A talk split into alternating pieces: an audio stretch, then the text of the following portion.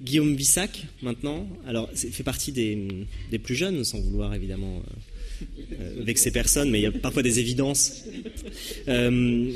étudiant en lettres aussi. alors voilà, c'est, enfin, je sais pas, je vous caricature peut-être un peu en disant que rencontre internet assez tôt. il a ouvert son premier blog à, 18 ans. Il y en a eu depuis beaucoup jusqu'à jusqu'à fuir est une pulsion.net aujourd'hui. Euh, divers boulots que je vous citerai pas, mais vous pouvez en avoir l'énumération sur son sur son blog. Beaucoup de boulots bizarres parfois. Euh, auteurpublic.net, notamment les accidents de personnes. Euh, et puis pareil, comme beaucoup d'entre d'entre ces auteurs, euh, participation à des revues. Guillaume Bissac. On pose un corps sur la table. Surtout pas le cadavre de la littérature. Un corps, un vrai corps, traversé par peu importe quoi. Suffit de le mordre à l'orteil pour sentir et puis voir qu'il se réveillera pas. Plus. Il peut parler ou voir ou réfléchir encore, mais c'est un leurre, crois-moi. Vraiment. Faut pas tenir compte, ok? Vaut mieux pas. Le scalpel, c'est un pinceau, et le pinceau, c'est un sécateur. Une main droite ou bien gauche, fonction de laquelle est toujours à sa place sous le poignet.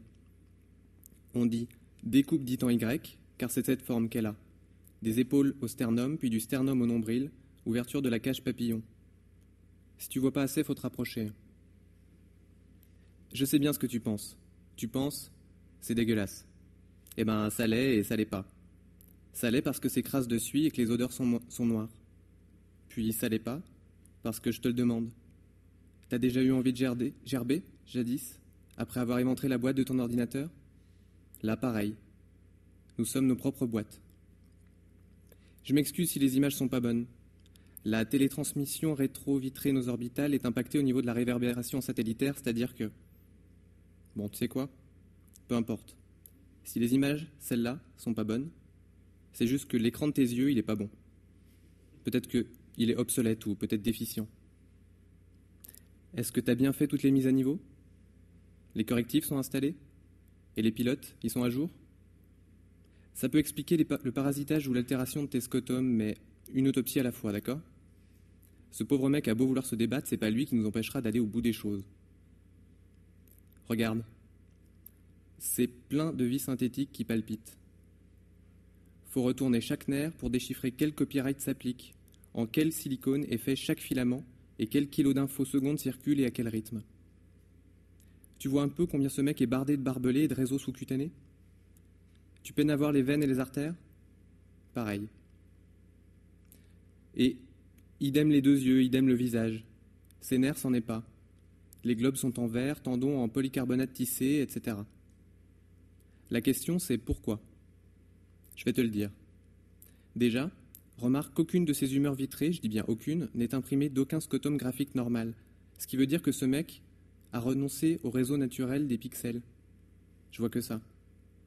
Donc, contrairement à toi, à moi, ou à tout un chacun, quand il regarde, mettons, un beau ciel bleu dégagé ou un paysage fer désaffecté, il voit rien d'autre que ce panorama précisément, et zéro info en surimpression de rien. Ni cours de la bourse, ni actu international, ni film et pub, ni prospectus insurrectionnel visant à nous faire croire que toute réalité est ni bonne à rien, ni juste pour tous. Rien. Que dalle. Juste le panorama. Comme, mettons, un néandertal ou un sauvage non opéré décorné. D'ailleurs, si tu veux mon avis, je crois qu'il a été traité des yeux comme tout le monde, mais qu'il s'est arrangé, je vois pas trop comment, pour renverser l'opération irréversible. Voilà comment on peut expliquer le vacuum de ces deux humeurs vides et aussi les 97 encoches microscopiques aux abords des pupilles. Si on devait simuler sur nos humeurs vitrées propres sa vision sur la nôtre, on ne pourrait plus voir que le fond d'écran actuel, non retouché et non altéré, sans implémentation hypermétrique, et lacéré à hauteur de 71% de nos surfaces visibles. Peut-être qu'il voulait juste le voir tel qu'il est, notre monde. Mais j'en reviens aux nerfs synthétiques. Plus de la moitié de ces nerfs a été remplacée par de la fibre. Euh, de la fibre. Faudrait l'analyser minutieusement hein, pour savoir quel matériau c'est. Peut-être du silicium.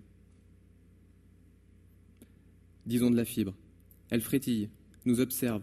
En ce moment même, elle grave plus d'informations à la nanoseconde dans l'os, dans la moelle, dans l'ADN microscopique et blême du mec que n'importe quel cerveau de synthèse dernière prochaine génération. La tâche principale dédiée de ces micro-têtes de lecture, c'est le scribe. Elles écrivent exactement l'activité cérébrale du cerveau humain. Non, elles transcrivent, c'est-à-dire qu'elles traitent ce corps, ces 62 kilos, juste pour ce qu'il est, 62 kilos d'écorce. Chacune des 95 têtes de lecture grave sous l'impulsion du système électrique cérébral la retranscription exacte de chaque pensée humaine. Par exemple, à lire en braille en dessous de l'ulna l'histoire d'un golem à qui l'on scelle les yeux à la chaux. C'est une vieille inscription, peut-être un film qu'il a vu avant de perdre l'usage de ses humeurs vitrées, peut-être un texte qu'il aurait lu directement insufflé ou injecté via ce réseau sous-cutané et instantanément copié et digéré par ses tissus. Fascinant. Et regarde là, juste là, entortillé sous l'éminence Thénard, son éminence, le goût et la texture d'une lèvre, une lèvre humaine. C'est l'image projetée, frissonnante, d'un premier baiser. De l'eau ruisselle sur une plaque de tôle, il pleut, on a 15 ans et on a toute l'écorce de son corps qui tremble. Juste là, hein, c'est flagrant, en bas à droite. J'en ai les larmes au pixel de mes yeux, pas toi? Je me demande ce qu'il ressent et quelle texture ça a lorsque chaque image et chaque mot ou chaque son décalqué est joué par la machine. Comment le décryptage peut s'opérer. La sensation que c'est ou ce que ça peut faire sous le derme, les mouvements et le parcours de chaque lecture d'octet. Par exemple, je me demande si ça gratte, et je me demande si ça a la saveur, mettons, de l'histamine ou la brûlure gencive d'un aft. Et puis, je me demande aussi si c'est transmissible, ou bien s'il serait possible de contaminer un kidam par le sang, par le sperme, par la salive, par le toucher ou par la vue. Par exemple, je t'embrasse, ou je te mords, ou je te touche, et j'avale au cours de ce contact 4000 terabits de données concentrées. Alors elles défilent toutes sous ma peau et comme superposées à moi-même pendant que je t'en parle. Là, en ce moment, en ce moment même. C'est assez indescriptible hein, comme sensation. C'est assez... Comment dire comment, comment je pourrais te faire comprendre ce que c'est? Enfin, il faut reprendre son souffle. Voilà tout. J'ai les poignets qui tremblent, car ça doit passer par les poignets, sûrement. Mais la tête de lecture sert aussi à autre chose, à transcrire, pas seulement à lire, et elle nous fixe en ce moment même, tous autant que nous sommes, elle nous fixe, ici, plantée dessous la scapula, elle s'excite sur du liquide binaire. 0, 1, 0, 0, 1, 0, 0, ainsi de suite. Elle écrit mon portrait, le tien, le nôtre.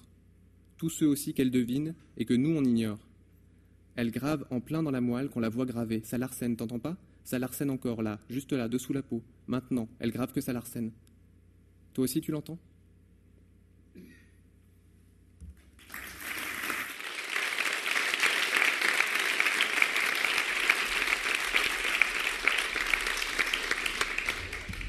Guillaume Vissac, euh, on a assisté au premier exemple de littérature post-humaine. C'est une expérience, vous en rappellerez.